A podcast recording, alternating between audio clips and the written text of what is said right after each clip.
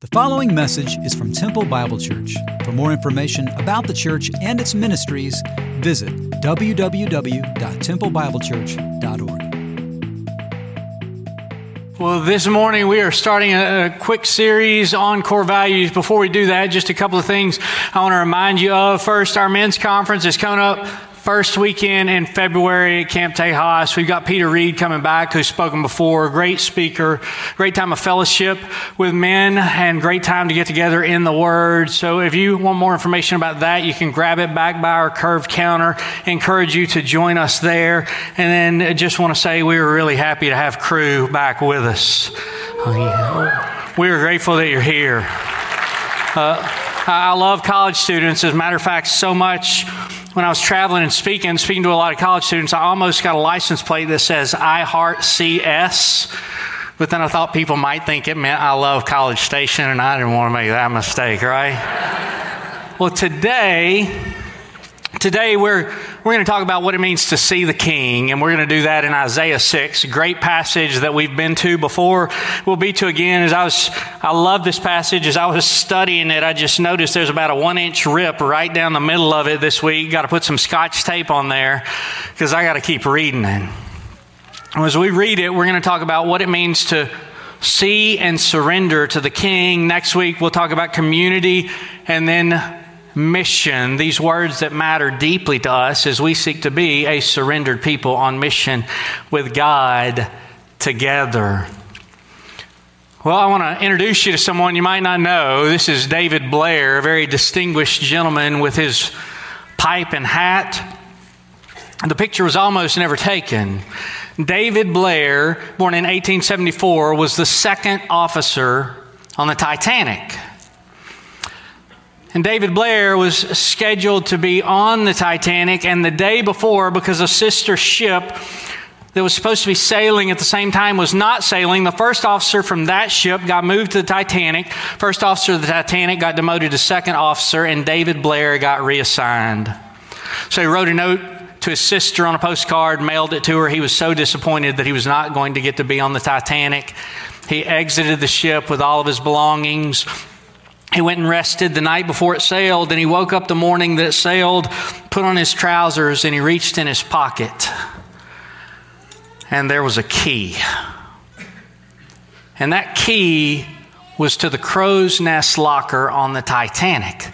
Crow's nest, this high point in the mast where you look out for things in the water, you know, like icebergs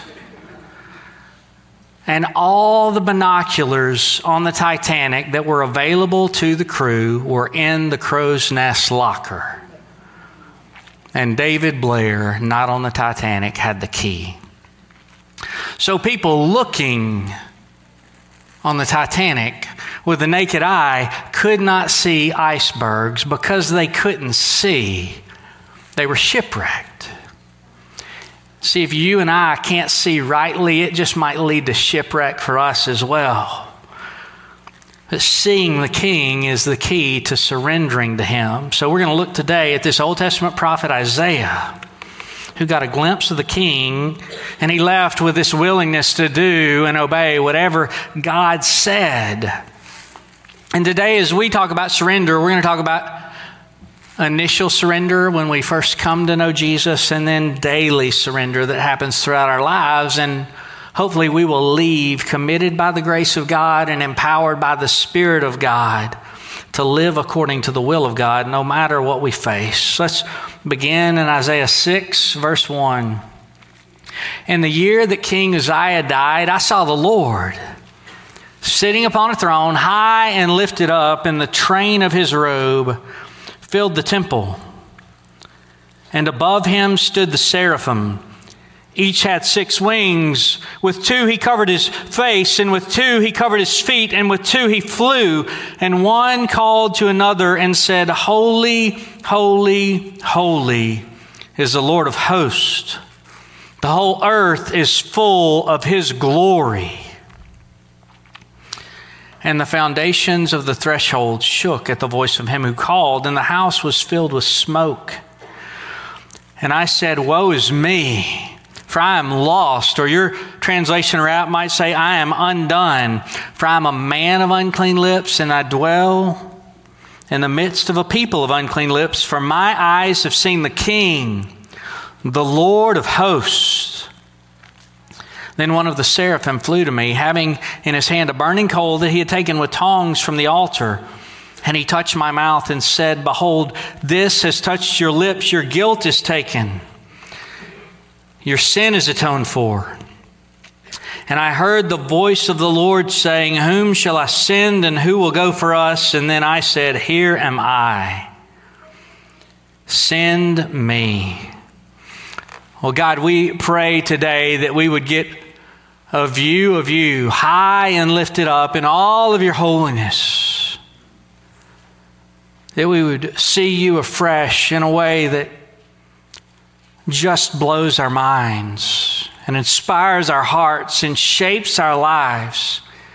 That we would joyfully and gladly offer this prayer of surrender Here am I. That we'd be committed by your grace and empowered by your spirit to live according to your will, no matter what we face. In Jesus' name we pray. Amen. Well, as we look at what Isaiah saw, we're going to see seven or eight things that you see when you see the king. And the, the first is that when you see the king, there is highness. There is highness. Each week as a staff, we study the word that we're going to teach together. And one of our pastors this week said, What I love about this scene is that the Lord is not an element of the scene, He's the point of the scene. And that's true of this passage, but it ought to be true really of all of life. Jesus doesn't want to be part of our lives. He wants to be the point of our lives. He doesn't want to be part of all the things that enter our mind. He wants to be the point of the things we think about. And that's what happens when Isaiah sees him. He says, I see him on a throne, high and lifted up, and the train of his robe filled the temple. See, in the ancient Near East, a king's robe, the greater his glory, the longer the train. And, and what Isaiah sees is this vision of the king, and his robe or his glory is just filling the temple. And he's exalted. He is above Isaiah. Isaiah is amazed by it. In their book on Kingdom Through Covenant, Peter Gentry and Stephen Wellum say, that this is true not just in Isaiah 6, but it's true of the whole Bible. From the beginning of the Bible, God is introduced and identified as all powerful Lord who created the universe by his word. While he himself is uncreated, independent, self existent, self sufficient, in need of nothing outside himself, he rules with perfect power, knowledge, and righteousness. And in this rule, God loves, hates, commands, comforts, punishes, rewards, and, strengthens, all according to the personal covenant relationships he establishes with his creation. As creator and covenant Lord, he's not some abstract, impersonal force. He's the triune Lord who is the moral standard of the universe and as creator. He demands perfect love, devotion, and complete obedience from his image bearers, that is, humanity. The triune God of the Bible is the only one true God, utterly unique and unwilling to share his glory. For this reason, he alone is to be worshiped, trusted, and obeyed. He is the King. Psalm 103 19 says it this way The Lord has established his throne in heaven, and his kingdom rules over all. See, when you see the king, there is highness, but there's not just highness, there's holiness. Above him stood the seraphim. These are angelic beings that scholars believe they look like scales covered their body, and they're flying around the throne of God. And these messengers of God, these worshipers of God, are covering their face in his presence. And they're covering their feet because they're on holy ground. And they're flying and they're crying out, Holy, holy, holy is the Lord of hosts. The whole earth is full of his glory.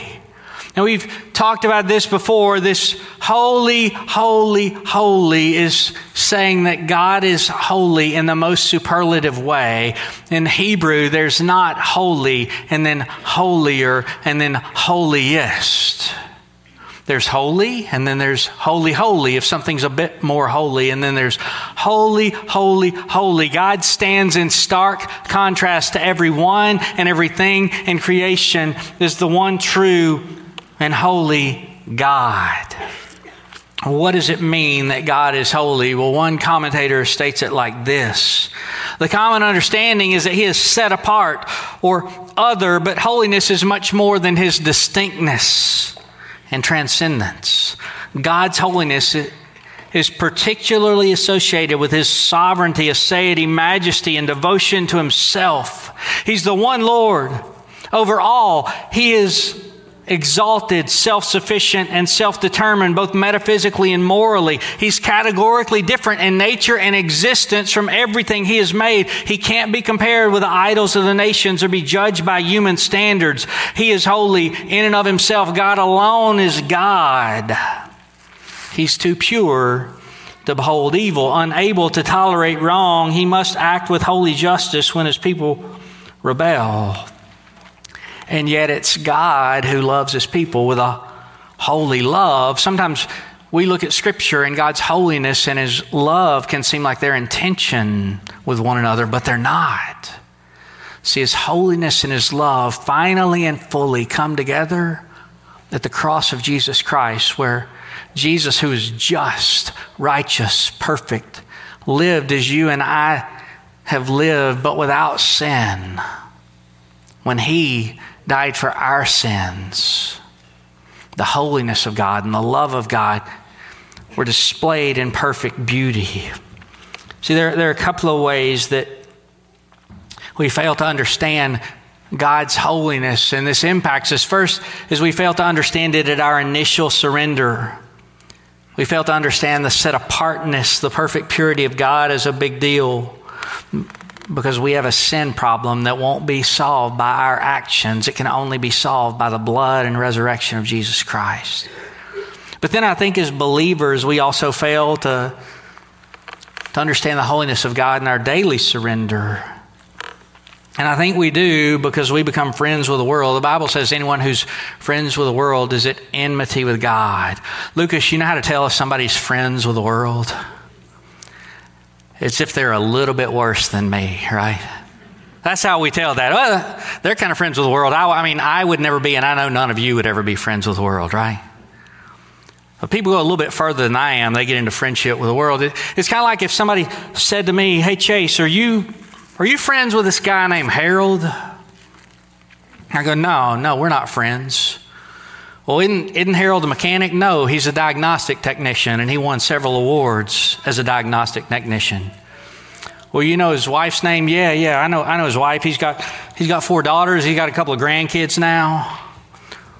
Well, who's his favorite college football team, Chase? Y'all, y'all friends? No, no, no, we're not friends, but he doesn't like college football. He likes to mountain bike, and if he ever tells you to go with him on easy trails, don't, because he'll blow your legs up, right? Well, what color is his hair? Short, right? How's his hearing? He doesn't have any. What's his favorite drink? I can't tell you. We're at the church house.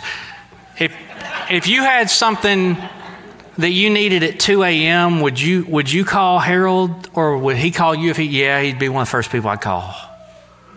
Are you, are you, you friends with Harold? No, no, we're not, we're not friends, right? You friends with the world?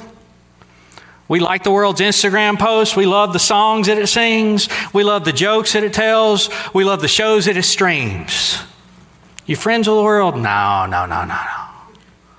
See, if we get a vision of the King, there's a highness and there's a holiness.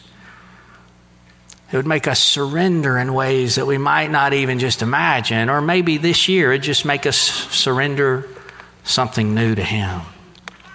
There's not just highness, there's not just holiness, there's also heaviness. The foundations of the thresholds shook at the voice of him who called. When I used to read this as a young believer, I would read this as the foundations of the threshold shook at the voice of God, but I don't think that's what this is saying. I think it's referring to the angels. These worshipers their voices are booming so loudly that it's shaking the foundation of the threshold as they declare the holiness of God. And one of the most amazing paradoxes in all of Scripture is that we have a high priest who can sympathize with our weaknesses and so that we can we can come before the throne of grace with confidence. We step into the presence of holy God with confidence because of the blood of Jesus Christ. It's just an amazing thing. And see, when, when we initially do that, when we initially look at surrender, we got to realize it takes something for us to be able to step into the throne of grace. See, that's what Isaiah sees. There's highness, there's holiness, there's heaviness, and then there's helplessness. He says, Woe is me, for I'm lost, I'm undone, I'm a man of unclean lips, and I live among a people of unclean lips. I, I, believe this is referring to this idea that out of the overflow of the heart, the mouth speaks. And so Isaiah and all Israel have unclean lips because they have unclean hearts. They're duplicitous. They say truth about God with their mouths, but they're not living like people who are following the God of the Bible. And Isaiah says, I'm, I'm undone. I'm in trouble. I got a problem because I've seen the king. See, the doctrine of the sinfulness of humanity is clear throughout Scripture, and it means that we have a, a sin problem. All have sinned and fall short of the glory of God. We were created to give Him glory. We were created to spread the image of God and make much of Him through all the earth. And, and Adam and Eve, we all sinned, and now we all sin and fall short of His glory. There's no one on earth who's always righteous and, and never sins. We have a sin problem. And because we're sinners, we sin in lots of ways. We sin with our passions, as it is written. None is righteous, no, not one. Paul is explaining the sin problem of humanity to the church in Rome, and he quotes a psalmist.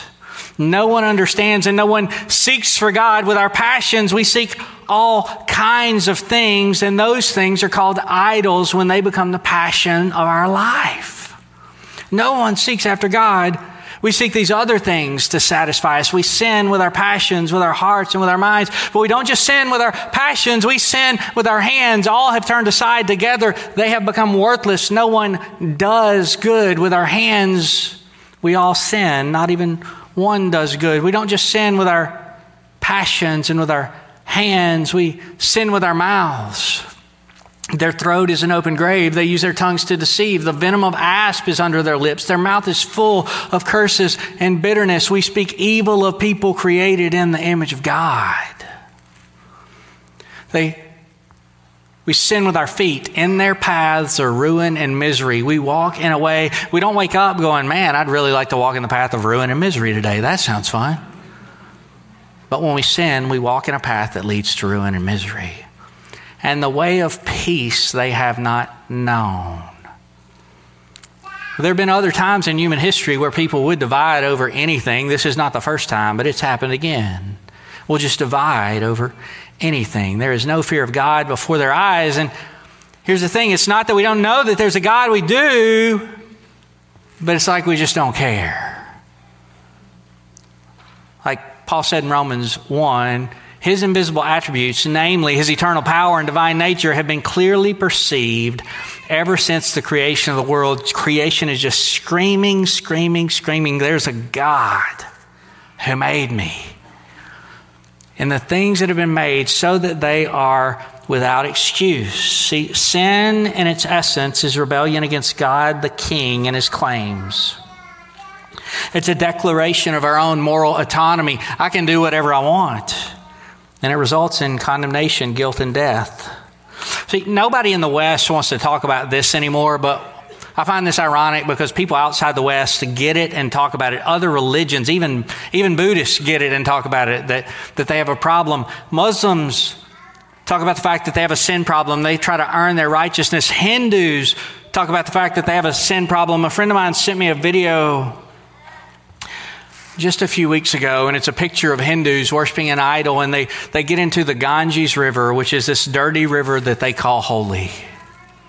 And they get in the Ganges River, and they take the water, and they put it on themselves over and over and over, trying to wash their sins away. And I watched that video and my heart was broken because I thought it's the right idea, but it's the wrong source. Nothing but the blood of Jesus can wash away the sins of humanity, your sins and mine. Well, at this point in the sermon, you go, Wow, Chase, Happy New Year. Thanks.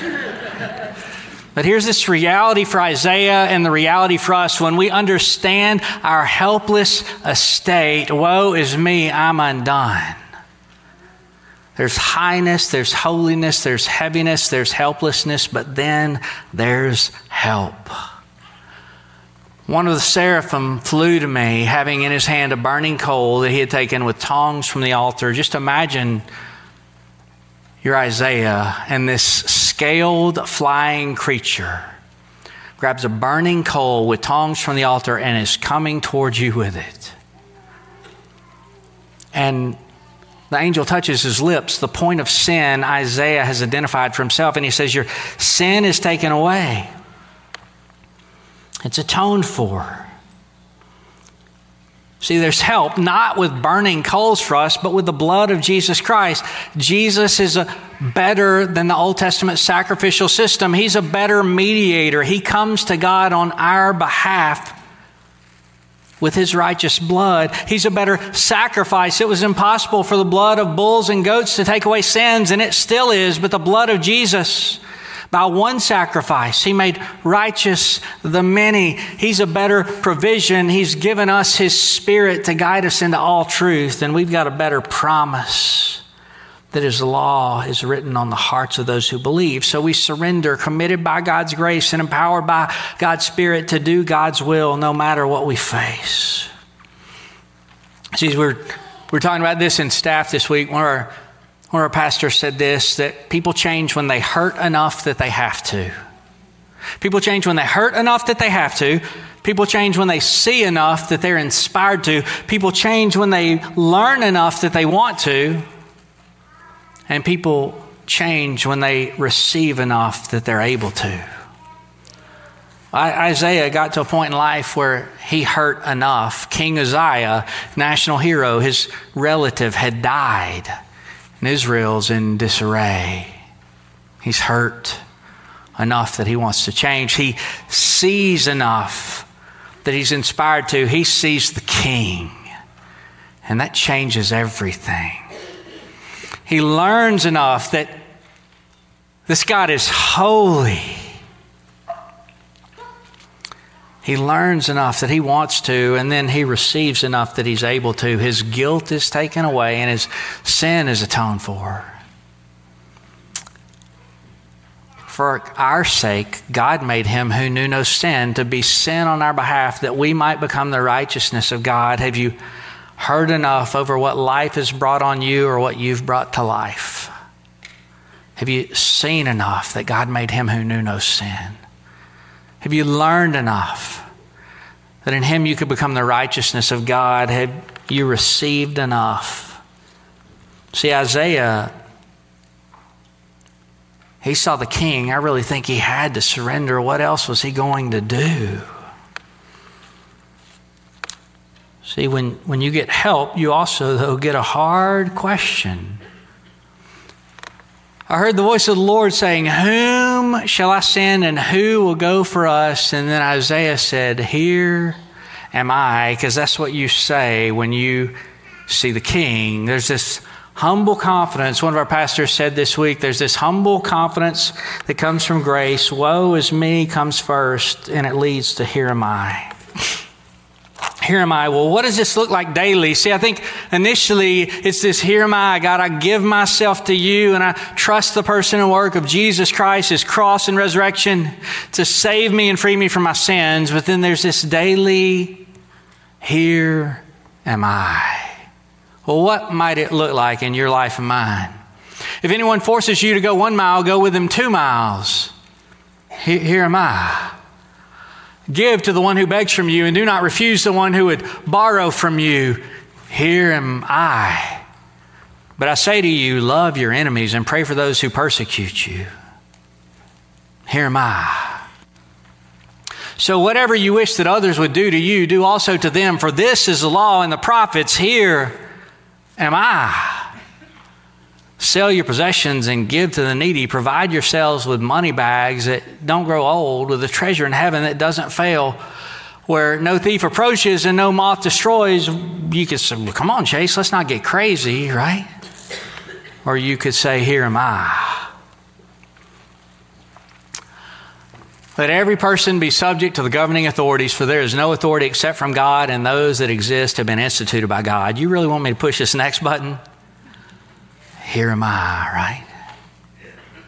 Wives, submit to your own husbands as to the Lord. Here am I. Husbands, love your wives as Christ loved the church. Maybe that would be your point of surrender, husbands, this year. And gave himself up for her. Here am I. Parents, do not provoke your children to anger, fathers, but bring them up in the discipline and instruction of the Lord. All, all together, you can see there's sort of this communal movement to our surrender. We do it together in family, we do it together as a church. We say, Here am I. Learn to do good, seek justice, correct oppression, bring justice to the fatherless, plead the widow's cause. Here am I. But exhort one another every day Again, it's together in community. As long as it's called today, that none of you may be hardened by the deceitfulness of sin. Here am I. Yeah, we're, we're here, Lord. We surrender, right? Do nothing from selfish ambition or conceit, but in humility count others more significant than yourselves. Each of you look not only to your own interest, but also the interest of others. Here am I. Put away all malice, deceit, hypocrisy, and envy, and all slander. Here am I, like newborn infants, long for pure spiritual milk, so that again together you may grow up into salvation. Here am I. And see, then surrender and community leads to mission. Go and make disciples of all nations, baptizing them in the name of the Father and of the Son and of the Holy Spirit, teaching them to obey all that I've commanded you. And behold, I'm with you always, even to the end of the age. Here am I. And I, I hope we could say, like Paul told the church at Philippi, for you it's been granted that for the sake of Christ you should not only believe but also suffer. Can we, can we say, Here am I? Here am I. See, all these here am I's overflow from this here am I, I'm with my King Jesus. I know him. He loves me. He's transforming me. He's empowering me. So I've surrendered initially and now I surrender again. I surrender again. I surrender again. When Isaiah surrendered, after he said, Here am I, there was a hard place God responds, Go and say to this people, Keep on hearing, but do not understand. Keep on seeing, but do not perceive. Make the heart of this people dull, their ears heavy, blind their eyes, lest they see with their eyes and hear with their ears and understand with their hearts and turn and be healed. God's sending Isaiah back to Israel, and they're not going to listen. And sometimes when you say, Here am I, he might send you to something difficult too, but it's a good reminder, really. Because not everybody not everybody gets a vision of the king. Or, or you moved this year, Were you moved last year by a vision of Jesus so bright and beautiful that you couldn't do anything other than say, Here am I. And then surrender. Surrender, when I, when I think about surrender, it's easy for me to think about it as surrender to a king, right? And what, what actually initially comes to my mind, I, I, think I've shown it here before, is this picture. My granddad was on the USS Missouri when this Japanese general was writing the surrender to the United States at the end of World War II. But there's another type of surrender I think that this really flows into and then back out of. And the New Testament gives a picture of it that's really wonderful. At the end of Luke 7, it's about verses 36 through 50, there's this sinful woman, and Jesus is eating at the house of a Pharisee named Simon, and this sinful woman comes into the house, and she had really, in their culture, no business being there. The, the Greek would suggest that she was a prostitute showing up at a Pharisee's house. There's just no way. But she doesn't care. She finds out Jesus is there. She leaves whatever she's doing, and she goes to be with Jesus. And she comes in the room, and she's just enamored. She sees the king. And she goes and falls at his feet and just begins to weep on his feet. And then she takes her hair and begins to wash his feet with her hair. And she brings this bottle of perfume with her that would have been a value of about a year's wages for her. And she breaks it open. And she begins to anoint him. And this perfume just fills the room. Everyone is enveloped by this aroma. As, as she says, I want to serve you, I surrender. You're the king. I recognize you. Well, Simon the Pharisee's right there.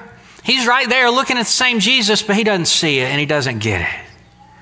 He goes, If she knew, if this guy knew what sort of woman this is, he were really a prophet, right? He, would, he wouldn't go near her, he, he wouldn't touch her. If he doesn't understand the work that God has come to do in the world. And, and so Jesus goes, Hey, Simon, you see this woman? Well, everybody in the room saw that woman, right? You see this woman? When I came in here, you, you didn't wash my feet. Nobody did. You didn't give me a kiss. She's kissing my feet, wiping my feet with her hair. She's anointed me. She knows who I am, and she knows she's being forgiven much. You don't understand how great your sin problem is, and you don't understand your need to be forgiven. But the woman does, and she just dares to draw near and I think Scripture would call us in surrender, not just to draw near, but to draw near with confidence. I, I heard somebody singing about this a, a, a couple of weeks ago at, at, one of David Richardson's son's weddings. Scott Bear uh, was singing, Mark was playing. There's this song, Caught Up in Your Presence, and I would, I'd sing it for you, but I don't have pipes like, uh, like Scott does, and you would say, Chase, Jesus wants you to surrender by never singing again, right? But it, it says this I'm caught up in your presence. I just want to sit here at your feet. I'm caught up in this holy moment and I never want to leave. See, I, I think surrender is just about getting this vision of this king who has redeemed us and being so enamored with him that it just changes everything. As when we see God clearly, we see ourselves rightly, and we become committed by the grace of God and empowered by the Spirit of God to live according to the will of God no matter what we face. See, Isaiah 6, he sees the king and he's high and lofty, he's holy. In Isaiah 57 15, God says of himself, Thus says the one who is high and lifted up, who inhabits eternity, whose name is holy. I dwell in the high and holy place, and also with him who is of a contrite and lowly spirit, to revive the spirit of the lowly and revive the heart of the contrite. See, in our, in our house, the way we talk about this is surrender is all about putting your yes on the table that you get a vision of Jesus so beautiful, so all encompassing, so amazing. Who he is and what he's done is so great that all you can do is say, Here's my yes to whatever you say. I just give it to you. But not everybody's amazed by the king, not everybody is in awe of his word. I just wonder today how might God call you to surrender this year, to give yourself fully to Him. It might be initially that you say, I want what Jesus did on the cross to count for me. I want to embrace His resurrection and walk in new life as a new believer. It might be one specific thing. Yeah, I got to lay this down to him. I, I got to give this to him. I want control of it. I'm afraid, but I got to give this to him. What I'd like to ask you to do is just to stand. Everybody, go ahead. And as you stand, we're going to sing. As we sing, I, I just want to invite you to surrender however you might. And I'm going to recommend just a couple of possibilities. This, this kind of area in front of us that we're going to call our altar is going to be open. And, and it's not that there's anything special about this place, but sometimes physically giving your posture to what you're spiritually, emotionally, and mentally doing can be a really good thing. So I'm just going to invite anybody who wants to just to come to this altar and kneel before the Lord and surrender. Maybe, maybe you do that right, right where you're standing. You might just want to kneel right there. But in these moments, could we just say to God, I surrender? Jesus, we just want to dare to come into your presence with confidence by your blood and resurrection. And by your grace, empowered by your spirit, we want to say yes to your will, whatever it might be. We want to surrender anew as a people of Temple Bible Church to say we wholly and fully belong to you. Our yes is on the table. Father, whatever that step might be for all of us today, help us to be willing to say yes and surrender to you. We know you are for us. In Jesus' name, amen.